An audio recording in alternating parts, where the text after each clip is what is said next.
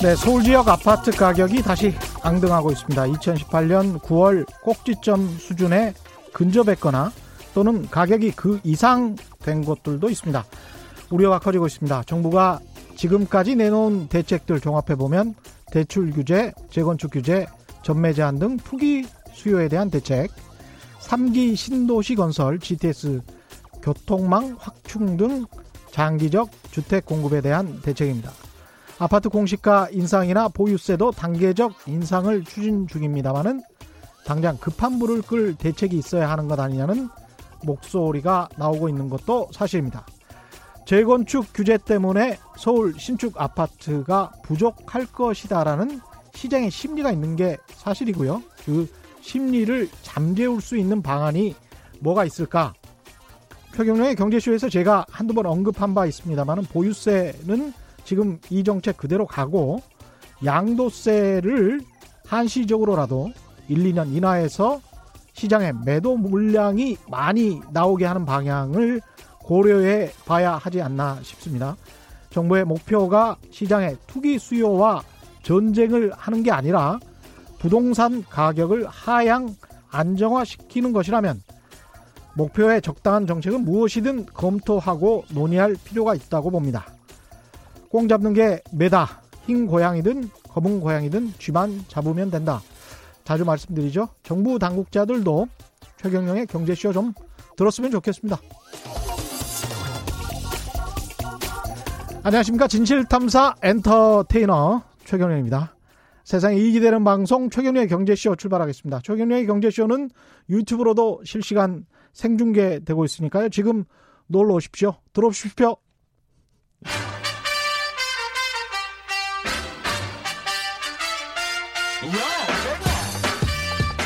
최경영이 원하는 건 오직 정의. 경제 정의를 향해 여러 걸음 깊이 들어갑니다. 최경영의 경제 쇼.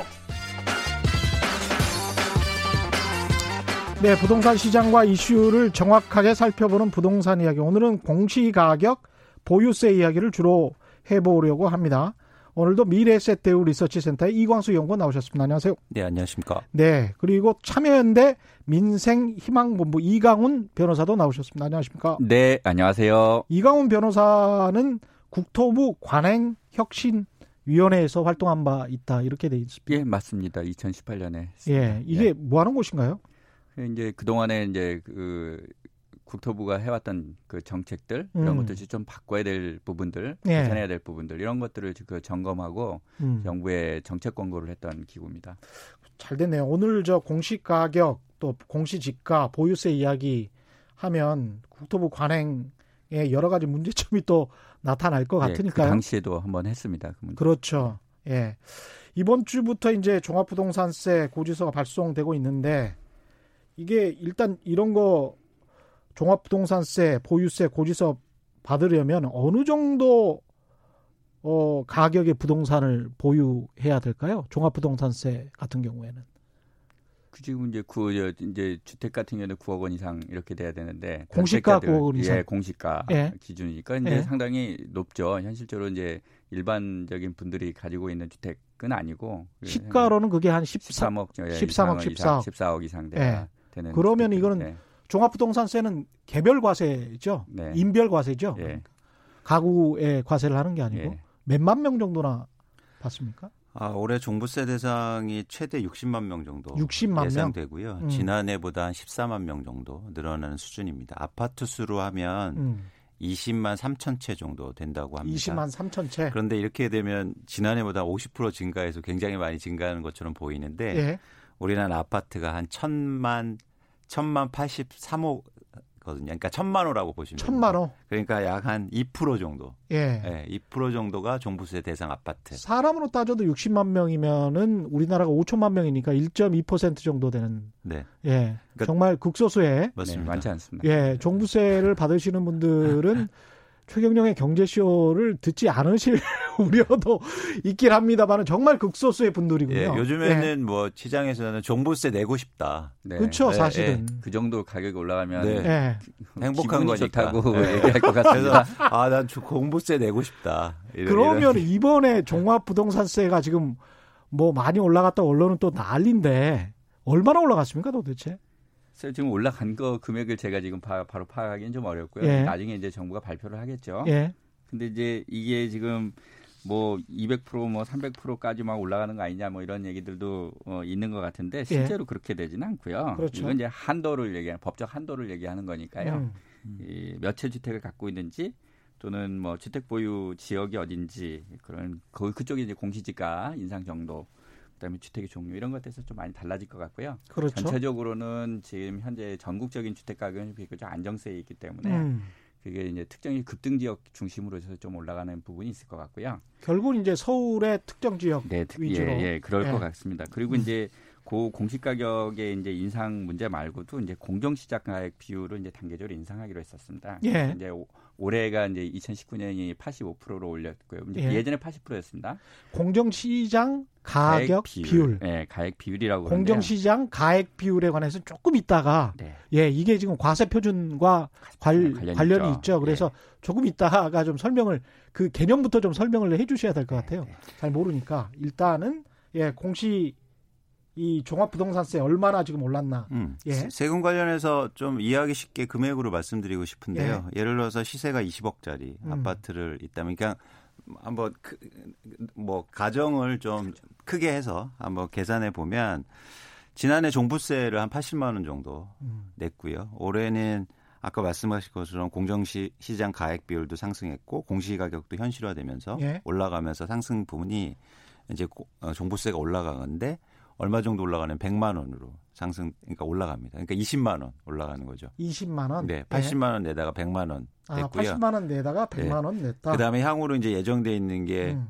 뭐한 2020년 정도에는 140만 원. 한 채를 갖고 계시다면. 한 채를 갖고 있다면. 네. 네. 한 채를 한 사람이 가지고 있다면 그런 그렇죠. 그런데 요새 이제 고급 아파트들 같은 경우에는 대부분은 음. 고가의 아파트들은 부부 공동 소유로 하잖아요.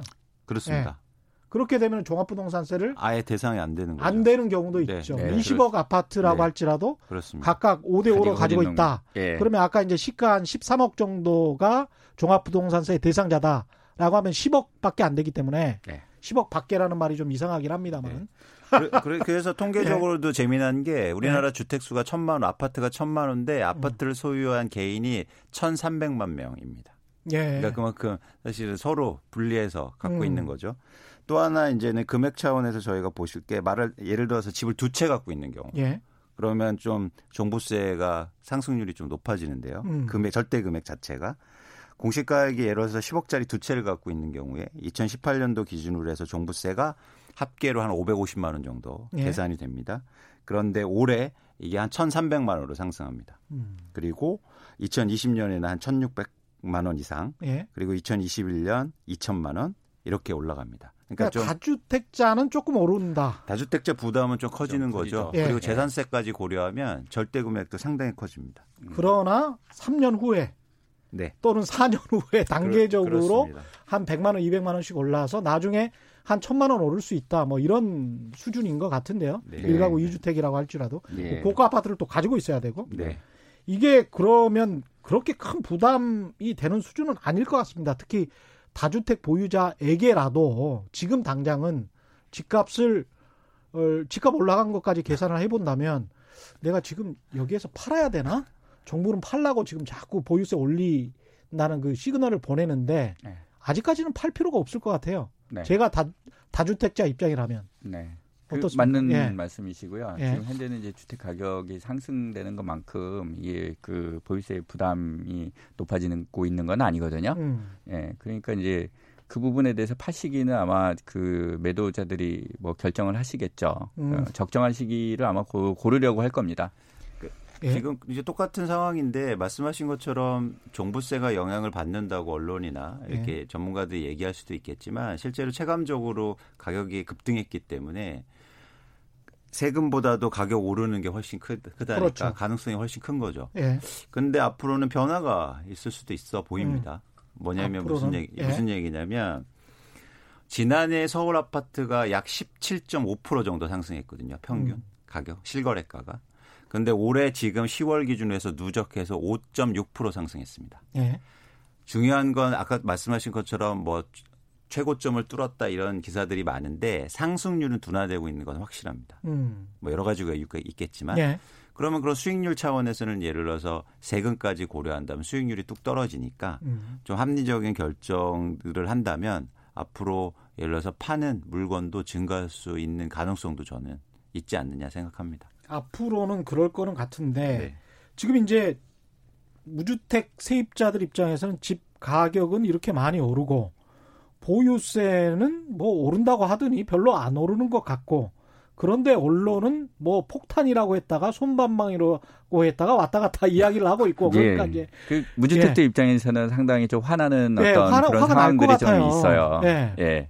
그래서 지금 시민단체들도 보유세는 제대로 부과해야 되는 거 아니냐 예. 이런 그 목소리들을 어, 이렇게 많이 내고 있거든요. 근데 왜 가격이 오르는 것만큼 보유세가 안 오르는지 그 구조에 관해서 좀 이야기를 해주십시오. 아까 과세 표준 말씀을 하셨으니까 왜 안 오르는 겁니까? 그러니까 일단은 뭐 아까도 말씀하셨지만 공시 가격만큼 이게 반영하는 게 아니고 음. 공정시장 가액 비율이라 해서 이게 이제 과세 표준식으로 이렇게 그 몇 퍼센트씩 이렇게 반영을 했었어요. 이걸 전 80%만 반영을 했었거든요. 예.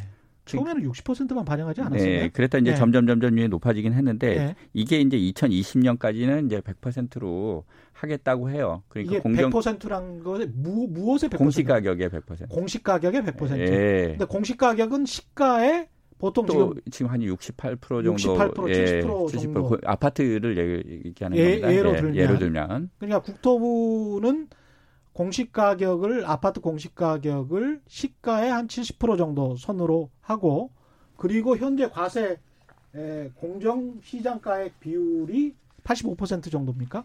그러면은 80%라고 잡으면 7, 8에 56, 56%에서 60% 시가의 60% 정도 로만 가격을 매겨서 그러니까 10억이면 6억이다. 6억에 관한 것만 보유세를 내라. 이렇게 이제 과세 표준을 잡는다는 거죠. 네네네. 예. 그렇죠. 음. 조금 더 이제 정확히 하실 필요가 있는데요. 예. 그러니까 그 과세 표준 자체를 어떻게 계산하냐면 예. 인별로 갖고 있는 주택의 공시 가격을 다 더합니다. 인별로 갖고 있는 주택의 공시 가격을 다 더하고. 네. 그래서 네. 공시 가격이 아까 말씀드린 것처럼 시장 가격이 약 70% 정도가 음. 합산되는 거죠. 예. 거기다 다주택자의 경우에 6억을 빼줘요. 음. 아니면 뭐? 1주택자면 9억을 빼주고. 예. 거기다가 공정 시장 가액 비율을 곱해줍니다. 어. 80% 85%. 예. 그게 과세 표준입니다. 어. 거기다 곱하기 세율을 해주는 거죠. 예. 세율이 1%든 0.5%든 3%든. 아. 예. 예. 이게 정확한 거니까 사실은 할인율이 공식 가격에서 할인 한번 해주고. 그렇죠. 그리고 거기다가 6억 빼주고. 그렇죠. 네. 그 다음에 다시 공정가액 거기다 공정가액 비율로 또 빼주고. 그렇죠. 예. 거, 기다 그걸 기준으로 해서 세액을 냈다는 거예요. 아. 그래서 우리나라가 실효세율이 낮습니다. 음. 실제로 가격 대비해서 예. 보유세의 실효세율이 현저히 낮은 명목상의 세율은 꽤 높게 돼 있는 네, 거죠. 맞습니다. 예. 예. 그러니까 자꾸 뭐 OECD 평균보다 훨씬 못 미친다 보유세가 그런 이야기가 나오는 것이겠죠. 예. 맞습니다. 그러면 이거 같은 경우는 어떻게 좀 이번 정부 들어서 보유세를 올린다고 했는데 실제로는 올린 게 지금까지는 별로 없다고 봐야 되는 겁니까? 올리기는 올렸죠. 예. 예 지금까지 작년에 발표한 것도 음. 보면 이게 어느 정도 올라가긴 했습니다. 예. 예 그래서 그 뭐 서울 지역 같은 경우에 단독주택 공시 가격이 이제 한 17.75% 예. 상향했다고 그러고요. 예. 그리고 이제 아파트도 68% 정도 수준에 맞춰보려고 이제 여러 지역에 그렇게 돼 있지 않던 지역들 조금 더 그보다 낮았던 지역들을 조금 상향하려고 했던 것 같고요. 토지 같은 음. 경우에도 그런 상향들의 노력들은 보이긴 합니다. 전체적으로는 좀 오르긴 했어요. 조금 오르긴 했다. 네, 오르긴 과거에 워낙 낮았으니까. 원, 예, 워낙 낮다 보니까 한꺼번에 그거를 이제 반영하기가 좀 어렵다라고 봤던 것 같습니다. 그래서 그렇죠. 단계적으로 그렇죠. 네. 어, 인상하겠다 이런 방침이었던 것 같습니다. 음, 그리고 정부 입장에서도 세금을 한꺼번에 올리면 또 그게 세금은 항상 이제 폭동 뭐 이런 거고 연결. 네, 왜냐하면 예. 이게 부담이 예. 있는 거죠. 예. 왜냐하면 세금 중에서 가장 싫어하는 게 부동산 관련 세금입니다. 아 그렇습니까? 이유는 아. 뭐냐면요.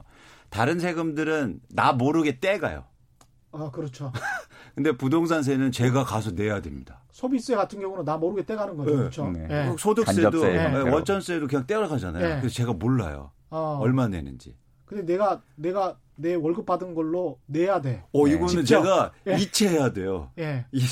그래서 반감이 엄청 커요. 사실 내... 소득세도 먼저 떼가잖아요. 그렇습니다. 네. 나중에 좀 환불 받을 게 있으면 환불 받고. 그렇죠. 네, 원천세가 아니니까 네. 이제 자기가 내야 되니까 그렇죠. 주머니에서 나가야 된다라는 어떤 그 부담 이런 거를 생각을 하는 거죠. 세네요. 그래서 진짜. 되게 이 네. 부동산세가 어. 그 반감이 되게 심해요. 일종의 가시성이 심리적 부담감. 가시성이 높아요. 음. 또 하나 이 부동산 세금이 또 이게 아주 특징적인 게 음.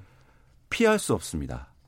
집을 갖고 있으면 무조건 내야 되잖아요. 그렇죠. 네. 어. 그러니까 예를 들어서 다른 것들은 좀 피하기도 하고 이럴 수 있는데 집을 갖고 있으면 명확하게 내야 돼요. 피할 수 없다는 거. 다른 이, 것은 뭐, 뭐 있어도 이렇게 피할 수 있는 방법이 아직도 있나 보죠. 사실 많, 많죠. 많죠. 근데 예. 부동산을 갖고 있는 그 자체 때문에 예. 부담이 크니까 음. 개인들이나 가게에서 음. 부동산 세금에 대한 반금이 굉장히 큽니다. 그렇군요. 네. 이 집값 상승률하고 보유세 상승률을 비교해 보면 전반적으로 이제 보유세 상승률이 떨어진다.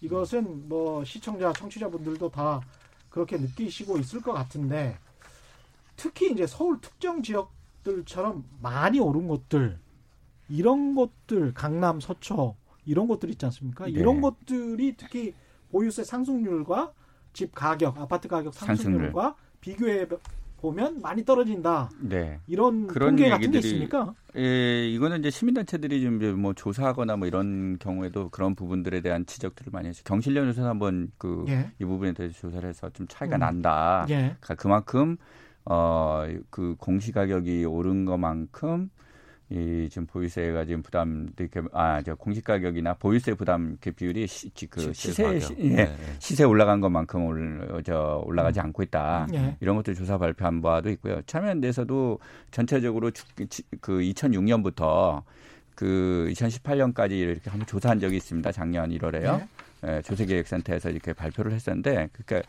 그만큼 안 올라가고 있다는 거죠. 시세가 음. 올라간 것만큼 주택가 저 보유세가 올라가고 있지 않다. 예. 예, 그 부분들에 대해서 지적하는 것들을 좀 정부도 그 경청을 해야 된다고 생각합니다. 근데 가격이 올라간 만큼 왜 공시 가격이나 또 보유세 상승률이 떨어지는지 그 원인에 관해서는 뭐라고 합니까? 정부 쪽에서는?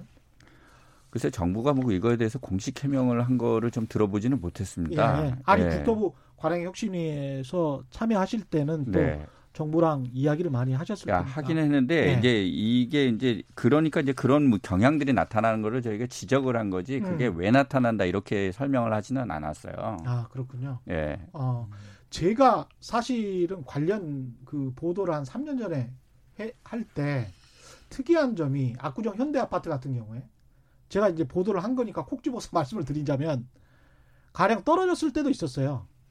그 시세가 떨어졌을 때가 있었는데 한 4억 정도 2014년 이럴 때는 장이 안 좋았잖아요. 시장이. 4억 떨어졌는데 공시 가격은 한 3억 5천 정도 떨어졌어요. 그러면 거의 반영해서 떨어뜨려요. 음. 그런데 5억 올렸는데 공시 가격은 3천만 원 올려요. 음. 그건 거의 반영을 안 해요. 음. 그러니까 그 특히 강남 서초처럼 가격 자체가 워낙 높고 그리고 급등락을 많이 하지 않습니까?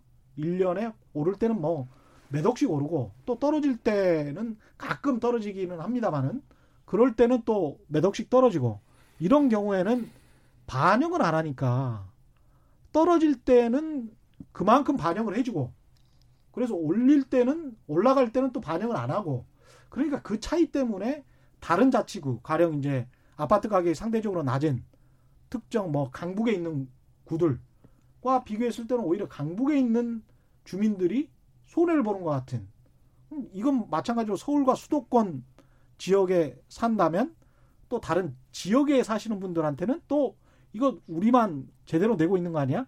이런 뉘앙스를 줄 수가 있거든요. 네. 이런 식으로 계산을 해버리면. 네, 그래서 지금 네. 뭐 서울 지역 내에서도 이런 급등하는 지역 이런 부분에 대해서 그, 그 공시 가격이 시세 반영률이 낮다. 상대적으로 낮다. 그 부분에 대해서 2018년도에 저희가 관행역 신의를 하면서도 문제 제기를 했었고 그 부분에 대해서 시정을 하겠다라는 약속이 있었습니다. 그 예. 당시에. 그래서 이제 2019년에 그 이제 실제 정책으로 이제 발표도 되고 그랬던 거죠. 그 부분에 대한 것이 문제가 있다는 건 인정을 했습니다. 예. 정부도요. 그러니까 음. 이제 차차 이제 이 부분들에 대해 개선을 할 것으로 이렇게 예상은 되지만 어쨌든 작년에 현실적으로 나타난 것들 로만 보면 아직 미흡하다.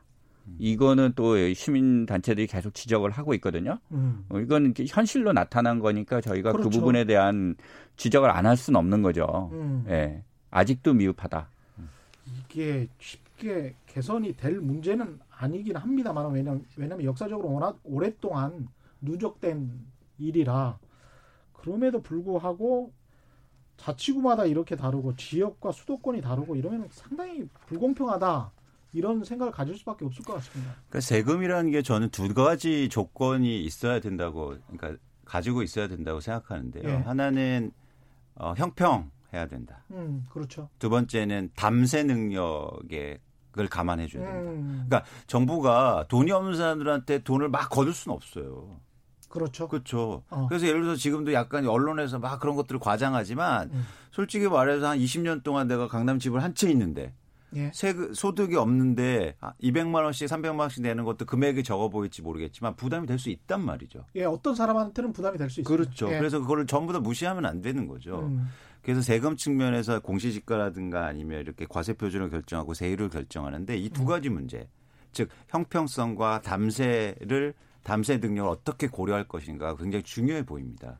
그런 차원에서 예를 들어서 뭐 예를 들면 이런 방안이 될 수가 있죠. 예를 들면 매입가로 내가 보유세 과세 표준을 해야겠다. 음. 어? 그러니까 매입가라는 거 내가 돈을 그만큼 주고 사는 거니까 예. 내가 그 보유세를 이미 감안하고 있잖아요. 예. 그리고 돈이 예상하고 사는 거니까. 그렇죠. 그렇죠. 예. 그리고 비싸게 해주면 돈이 많은 사람이 많이 내는 거니까. 예. 조세 형평성도 그렇죠. 되고. 예. 그러니까 이렇게 좀 저희가 좀 이렇게 세율 가를 기준으로 네. 예. 그러니까 예. 시세를 기준으로 한다는 얘기하고 사실은 같은 건데요. 예. 예. 예. 그러니까 이제 그 실거래가가 이제 과세 표준이 돼야 되냐 이건 좀 사실 좀 고민을 해볼 부분이 있기는 있지만 음.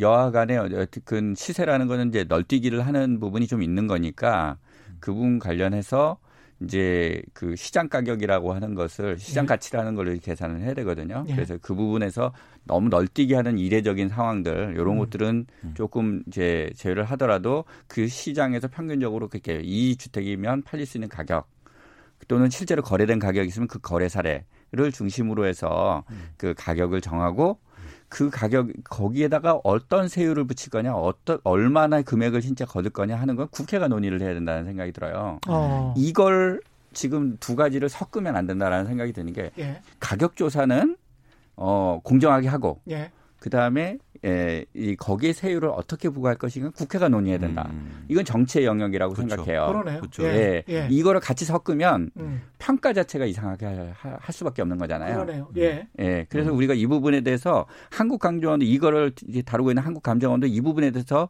그 여러 가지 그 개혁 방안에서 이 말씀을 많이 하세요. 한국 감정원에서도 음. 예, 가격은 공정하게 평가하고 음. 그다음에 세율이나 이런 그 조세를 얼마큼 부담할까요? 국회에서 논의를 좀 하는 구조로 만들었으면 좋겠다. 네. 감정원이나 감정 평가하는 분들한테 그거 그 부담을 지우는 방식은 이건 아주 적절하지 않은 것 같다. 근데 한국 감정원이 가격을 공정하게 평가를 합니까? 그러니까 그 부분에 대한 부분에 많은 어떤 예. 비판들이 있는 것이고 아니, 국회도 뭐 공정하게 세율을 매기는 것 같지는 않습니다만. 예. 예.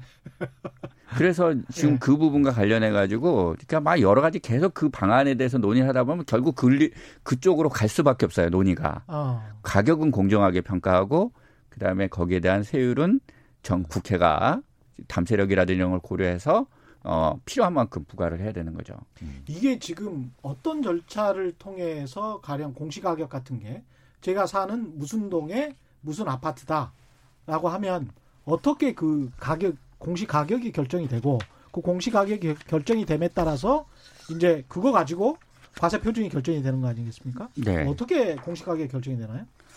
그 아파트, 일단 토, 토지 예, 아파트 뭐? 토지 단독주택이 다 이제 좀 다른데요. 우선 다르군요. 토지는 예. 표준지 공시지가를 예. 에, 이 이제 산정을 하는데 이 부분을 이제 감정 평가사들이 합니다. 예. 예. 그래서 이제 이 숫자가 굉장히 많잖아요. 예. 그분들이 이제 전국적으로 이게 이제 그 부분에 대한 그 평가 업무를 담당을 하고 있고요. 예.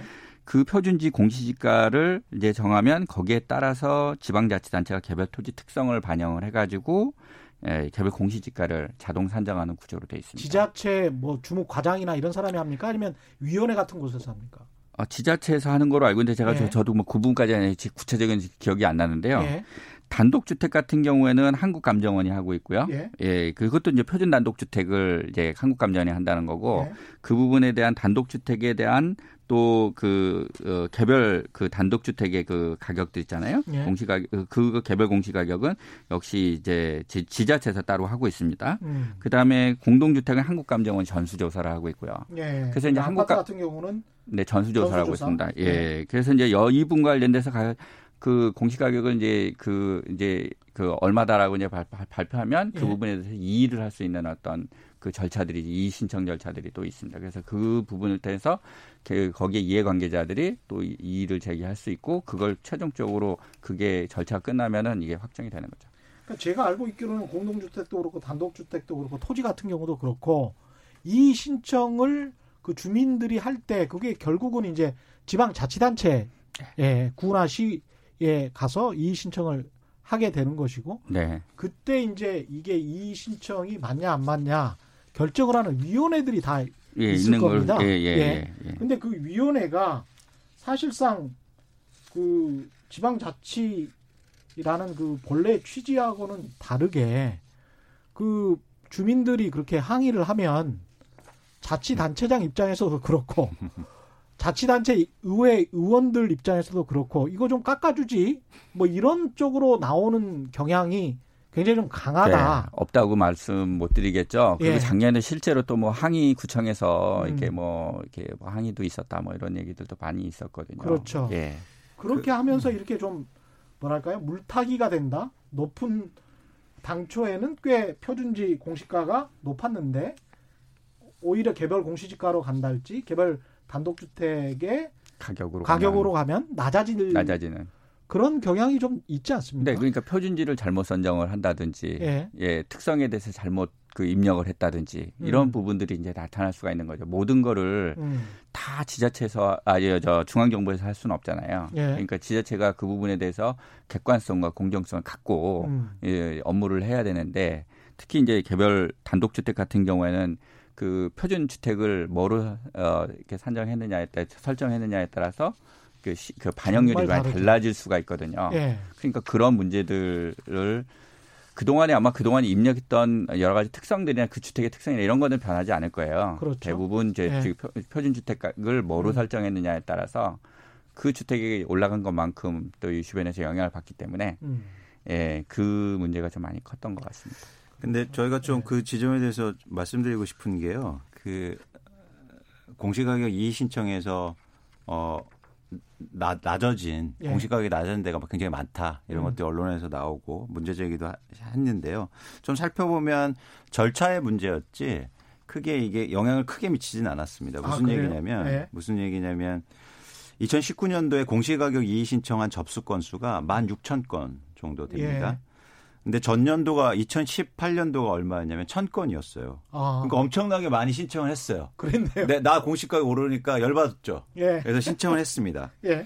그런데 조정 건수가요. 예. 138건입니다. 아, 138. 조정률이 0.85%로 해서 예. 오히려 조정 건수가 2018년보다 줄었어요. 음, 예. 나머지는 이유 없다 그러면서 없죠. 그대로 아니야. 그냥 가는 거군요. 예, 그죠. 예. 또 하나 또 하나 어. 재미난 건 그 138건 중에 공시 가격이 6억 이하인 게 70% 이상이었습니다. 음. 그러니까 상당히 뭐 이렇게 우리가 말 비싼 아파트들 조정해 준 건 아니라는 거죠. 예. 근데 일부 아파트가 문제된 게 있었어요. 대표적으로 갤러리아 포레라고. 예, 예. 음. 들어본 그, 것 같습니다. 예. 예. 그게 당초 공시 가격이 30억이었는데 공시가가 30억? 네.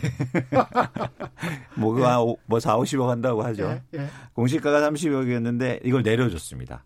어. 28억으로. 28억으로. 2억. 네, 아. 2억 내려줬죠. 그래서 음. 언론은 이거 아 그렇게 비싼 아파트 내려주니까 열받는다. 예. 이게 말이 안 된다. 예. 근데 절차의 문제는 좀 있었어요. 음. 왜냐하면 공시 심의위원회라는 게 있는데 음. 거기에 거치지 않고 조정해줘서. 음. 근데 뭐 일조권이나 아까 말씀드린 변호사님 말씀하신 뭐 이렇게 표준 가격 비교 차원에서 문제가 생겨서. 예.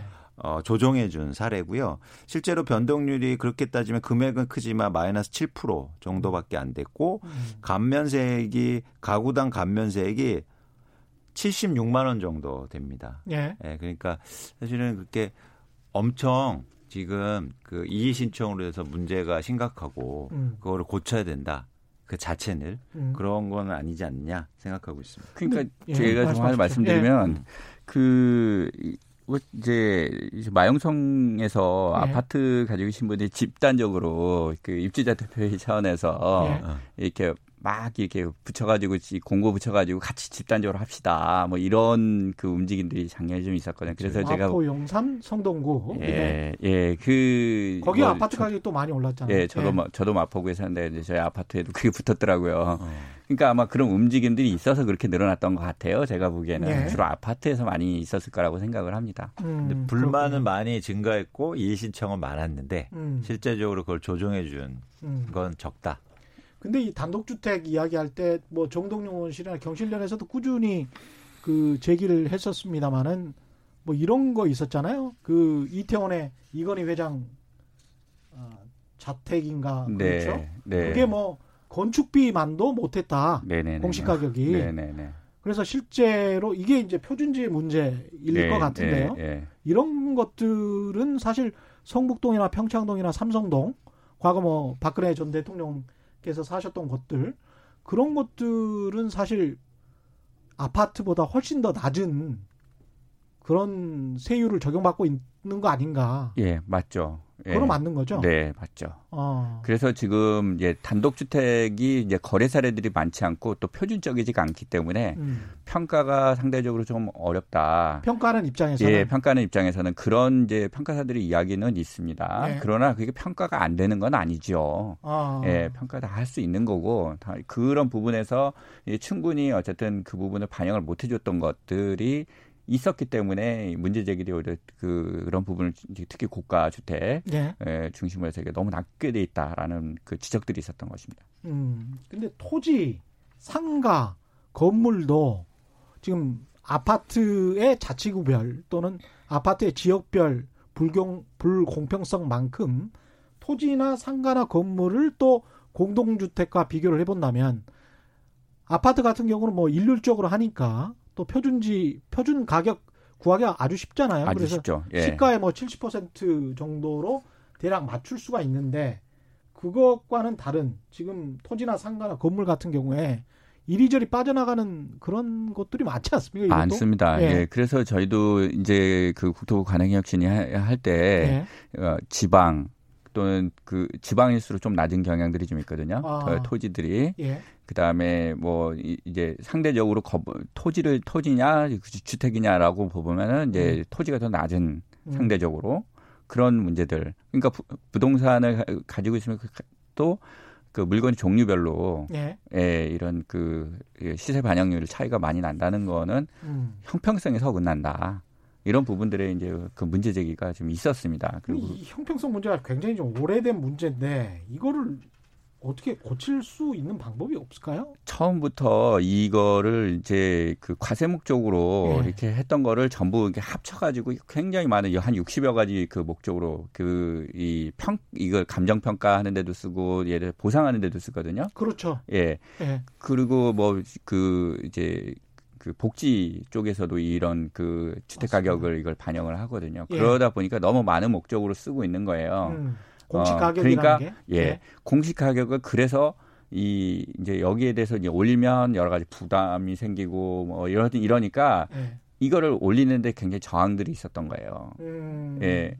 그래서 이 부분에 관한 거를 그러니까 국회가 충실히 논의를 해주면 아까 제가 말씀드렸지만 가격은 제대로 놓고 그다음에 이제 거기에 대한 부담 부분을 각각 개별 목적별로 이렇게 조정을 해줘야 되는데 음. 그걸 안 하고 자꾸 이 그 공시 가격을 억, 억누르는 거 있잖아요. 음. 인상 억누르는 거로 그 문제들을 그냥 대체해왔던 것이에요. 공시가 지금 저 이강훈 변호사께서 말씀하시는 것은 제가 잠깐 설명하면 이런 겁니다. 그러니까 공시가가 정부에서 매기는 각종 그 종합부동산세뿐만이 아니고 한 60 가지 정도의 각종 과세 또 복지 혜택에 적용이 됩니다. 그러니까 어떤 사람이 내가 어 2천만 원짜리 집을 공시가로는 2천만 원짜리 집을 가지고 있어서 1,800만 원짜리 집을 가지고 있어서 복지 혜택을 받을 수 있었는데 공시 가격이 올라감으로써 2,200만 원이 되면서 그게 만약에 2천만 원이 선이라면 어느 순간에 연금을 못 받게 되는 복지 혜택을 못 받게 되는 그렇죠. 그런 상황이 되는 거죠. 그래서 정부도 이게 굉장히 건드리기가 쉽지 않은 측면이 있을 거는 같아요. 한 60가지 정도가 이게 적용이 되더라고요. 저도 네. 취재를 해보니까. 그래서 저희도 이거를 네. 개혁을 하려면은 음. 그 이제 국토부가 이제 기본적으로 이제 이 에, 그 감정평, 저 감정평가나 또는 공시가격에 관한 이런 부분에 권한이 있지 않습니까? 예. 하지만 혼자서 작업을 할 수는 없어요. 그 음. 다른 그 부처하고 같이 이렇게 여러 가지 그것에 따른 그 후속 작업들이 좀 있어야 되거든요. 예. 그런 그래서 저희가 어좀 시민단체 차원에서 계속 요구를 하는 거는 음. 그 단계적으로 이거를 이제 공시가격 현실화하면 그거에 따른 다른 이제 그 개별 목적 법률 개별 법률들이 있잖아요. 예. 거기에 따른 효과나 이런 것을 시뮬레이션해서 거기에 따른 각 부처 간 협의들을 해야 진행을 해, 하고 그런 부분에 대한 것이 그림이 나와줘야. 음. 어, 이렇게 그 원만하게 공시 가격에 대한 부분 현실화가 가능하지 않겠느냐 음. 이런 제안들을 했었습니다. 예. 그리고 아마 정부도 그 부분에 대해서는 그런 표현을 쓰지 않을 뿐이지 그게 맞다는 걸 알아요. 음. 예, 맞, 맞, 맞다는 걸 아는데 이거를 이제 어느 방향으로 어떻게까지 할 것인지에 대한 부분은 정부가 한 번도 공식적으로는 발표를 한 적은 없죠. 그렇군요. 예. 2641님 공시가로 세금 매기니 실세율보다 높아 보이고 세금 많이 낸다는 헛소리 나옵니다. 그리고 재산이 적어도 적은 만큼 보유세 내야 합니다. 많을수록 누진해서 내도록 해야겠지만 재산이 적다는 이유로 전혀 안 내려는 태도도 문제입니다. 여러 가지 의견이 들어오고 있습니다. 3855님, 미실현 이익에 어떻게 형평성을 어, 세금에 산정하나요? 3855님은 질문이니까 이거 답변하시고 그 다음에 다음 문자 읽어드리겠습니다. 그냥 미실현 이익이라는 거죠. 재산세 같은 경우에. 미실현 이익인데 어떻게 형평성 있게 세금을 산정하는가. 이게 3855님 질문입니다. 네. 네. 뭐 어쨌든 가격이라는 거로 그렇죠? 그, 그 네. 계산을 할 수밖에 없는 거죠. 그렇죠. 형평성을 따지자고 하면 예. 그래서 가격을 정확하게 내야 된다. 음. 이, 이 부분의 신뢰가 흔들리면 나머지 거는 그 믿을 수가 없잖아요. 음. 그것이 공, 공정하게 과세가 되고 있다라는 거를. 예. 그러니까 이, 이, 그 가격에 대한 어떤 그 정부가 어떻게 내는지에 대해서 신뢰성 있게 해줘야 예. 된다. 그래서 미국 같은 경우는 공시 가격을 이렇게 낼 때 지방자치단체에서 수행을 하지만 예. 어떻게 냈는지를 다 그 밝히거든요. 음. 근데 우리는 어떻게 내고 있는지를 밝히질 않고 있어요. 그러니까 이도 생기는 거고 그러하다고 그렇죠. 생각하거든요. 사실은 생각해 보니까 우리가 다운 계약서라는 게 2000년대 초반까지도 대부분의 국민들이 다운 계약서를 쓰고 아파트나 뭐 이런 걸 계약했었잖아요. 그러다가 실거래가라는 거를 등록을 해라라고 한 게 노무현 정부 때니까요. 뭐 불과 10년이 조금 넘었습니다. 예. 그렇습니다. 저희는 그러니까 이게 모든 분야의 문제점일 수 있는데 예. 기준이 좀 흔들리는 거예요. 예. 그러니까 방법이나 이런 것들은 굉장히 세련됐고 음. 좋을 수는 있는데 기준이 그때마다 흔들리기도 하고 기준이 공정성이나 형평성이 없으니까 다들 내면서나 아니면 뭔가 비교를 할때 음. 기분 나쁘기도 하고 어쨌든 반감도 굉장히 커지는 거죠. 그렇죠. 예. 그러니까 10여 년 전에는 사실은 모든 국민들이 탈세범이었던 거예요. 2000년대 초반까지는 네. 거의 모든 국민들이 탈세범이었어요. 그래서 법무사한테 돈 20만 원 주면은 그거 다 처리를 해줬지 않습니까, 사실?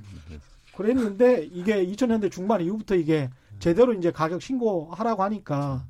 그때부터 이제 이 네, 네. 세금 문제가 특히 보유세 문제가 더 대두가 되고 있는 것 같습니다. 음. 안상범님 보유세 가표를 100% 공평하게 만드는 건 현실적으로 불가능합니다. 차라리 보유세율을 낮추고 양도세, 상속세 감면 사유 감면 사유를 없애야 감면 사유를 없애야 하니까 공제해 주지 말라 이, 이 말씀이군요.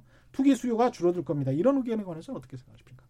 일단은 뭐 가, 아까도 말씀드렸지만 자꾸 옆집하고 비교하고 앞집하고 비교하고 이런 이렇게 되는 게 사람 심리거든요. 네. 그러니까 그 부분에 대해서 형평이 없 다고 느끼면 계속 불만은 생길 수밖에 없어요. 네. 그래서 이 부분 관련돼서 우선 그 부담과 관련된 그, 그 물건의 종류별 또는 지역별 음. 그런 그 부동산의 그런 그 차이 이런 부분들은 빨리 해소하는 방향으로 그렇게 음. 나가야 되고 그 부분에 대해서는 국민적인 공감대가 좀 있다고 생각이 됩니다. 음. 근데 아까 예. 말씀하신 게 사실 이 보유세가 약간 정책적 목적으로 쓰이는 거예요. 예. 무슨 얘기냐면 이제 두 가지인데요. 하나는 말씀하신 것처럼 어 일종의 세금은 자본화라는 과정을 통해서 미래에 낼 세금이 현재 가격에 포함돼서 그만큼 가격이 떨어지는 효과가 사실 있습니다. 음. 경제학적으로는. 음. 예. 이제 그거 그런 목적으로 해서 보유세를 강화하면 집값이 좀 안정되겠다. 음. 또 하나는 뭐냐면 다주택자들이 집을 많이 갖고 있으니까 예. 팔게 하겠다. 예. 보유세 부담을 음, 늘려서 음, 음. 이런 정책적 목적으로 종부세가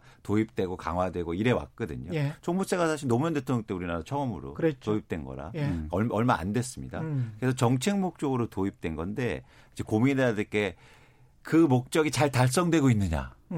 지금 그 목적이 달성된 만큼 세율이라든지 공평성이라든지 시장에서 그렇게 반응하고 있느냐. 시장의 가격 안정. 예. 그렇죠. 예. 잘 고민해 볼 필요가 있다는 겁니다. 음. 근데 지금 보유세가 뭐 조금 오른다고 해서 야, 뭐 가격 3, 4억 올랐는데 괜찮아. 이렇게 음. 반응하고 있다거나 음. 아니면 보유세 때문에 투기 수요가 준다거나 이런 현상이 지금 안 일어나고 있거든요. 그렇죠. 그렇죠. 그게 문제죠. 네. 저희, 저희 들은 봤을 때는 네. 이게 이제 그 부동산 가격 안정을 위해서 이 그 보유세나 이런 그 세금 세금을 쓰는 네. 것이 현실적으로 그렇게 작동을 잘 하지 않는다라는 음. 부분을 좀 인정을 해야 될 필요가 있다는 생각이 들어요. 네. 그래서 가격 안정 측면에서 영향은 주지만 음.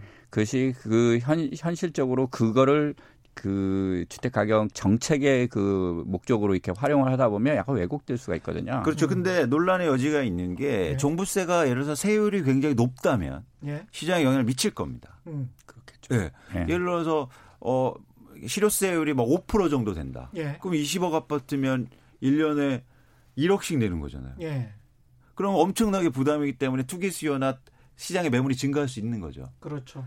그래서 결국에는 그런 목적으로 진짜 한다면 예. 과감하게 올릴 필요가 있는 거예요. 그럼 보유세 같은 경우는 일단 재산이 있는 사람들에게 세금을 걷는 거잖아요. 네, 그렇기 그렇습니다. 때문에 그 조세 정의라는 측면에서도 그렇고 그걸 가지고 가난한 사람들에게 어떤 혜택을 줘서 그 사람들이 더 잘 살 수 있도록 비슷하게 갈 수 있도록 불평등이 해소될 수 있도록 그렇게 할 수 있는 차원도 있는 거 아닙니까? 그런 측면이 음. 굉장히 강한 거죠. 예. 그러니까 이제 상대적으로 이제 불평등의 해소라든지 그런 그 이런 부분을 이제 재원을 그렇게 활용을 하겠다라고 정부가 이렇게 한다면 상당히 이제 그 국민들한테는 환영을 받을 수 있을 거라고 생각이 돼요. 그리고 예. 전체적으로 어쨌든 우리가 징벌을 하자는 게 아니잖아요. 그렇죠. 예. 예. 어, 그래서 어, 재산을 많이 갖고 있고 그러니까 담세력이 어느 정도 그, 그 있는 분들한테 음. 재산세 플러스 알파의 어떤 그 보유세를 그, 그 납부하라는 그 측면이거든요. 예. 그러니까 현재는 우리가 그렇게 보완적인 구조로 돼 있는 거고요. 음. 이거를 집을 팔게 하는 목적으로 이거를 어 이걸 쓰겠다. 음. 이렇게 정부가 정책을 하기도 어렵고 음. 그래서 저는 그런 부분보다는 음. 불평등의 해소라는 차원에서 어떤 그 재원들을 정부가 어떻게 마련할 것인가 그 중에 하나가 이거다. 음. 이렇게 접근하는 게 맞을 것 같습니다. 그러니까 이게 정책이 약간 혼돈되는 거죠. 예. 그, 그 목적 때문에 보유세는 음. 도입했는데 실제로 보니까 여러 가지가 고려 사항이 있으니까 예. 좌고 우면하는 거. 음. 밖에 안 되거든요. 음. 실제로 시장 영향도 못 미치고 음. 보유세에 대한 불만은 훨씬 더 커지고. 그니까요. 네. 근데 이제 시장이라는 측면에서 송기영님 보유세 올리면 전세나 월세가 같이 오를 거예요. 이렇게 이제 주장하시는 분들도 있거든요. 지금 별로 시간이 안 남아서 짧게 제가 생각하는 예. 건 지금 무주택자나 세입자들이 가장 좋아할 거는 뭐냐면 음. 가격이 떨어지는 겁니다. 음. 전세 가격이 오르거나 이러는 게 아니고요. 예. 길게 볼 때는 예. 그런 차원에서 보유세가 올라가서 만약에 가격이 안정 효과가 있다면 예. 사실은 그거는 충분히 환영할 만한 일이죠. 그러니까 보유세를 올리면 전세나 월세가 같이 오르기 때문에 보유세를 올려 올리면 오히려 서민이 피해를 볼 것이다 이런 주장을 하시는 분들도 있는, 있는 거죠 송경님처럼 그거는 이제는 네. 세, 금을 전가한다는 차원인데요. 그렇죠. 네. 뭐 그러면 예를 들어서 2018년보다 2019년도에 전세 가격이 급등했느냐, 예. 월세가 올랐냐 그렇지 않습니다. 그럼 그때 그때 달랐다. 예. 예, 시장 상황이 더 오히려 더 그렇죠. 중요한 것 같아요. 그렇죠. 시장 상황이 훨씬 예. 더 중요하다. 예. 예. 예, 오늘은 여기까지 해야 되겠습니다. 항상 시간이 부족하네요. 지금까지 미래에셋 대우 이광수 연구원 그리고 참여연대 이강훈 변호사와 함께했습니다. 고맙습니다. 네, 고맙습니다. 감사합니다. 예, 최경련의 경제쇼 저희가 준비한 내용 여기까지고요. 저는 KBS 최경련 기자였습니다. 지금까지 세상에 이익이 되는 방송 최경령의 경제쇼였습니다. 고맙습니다.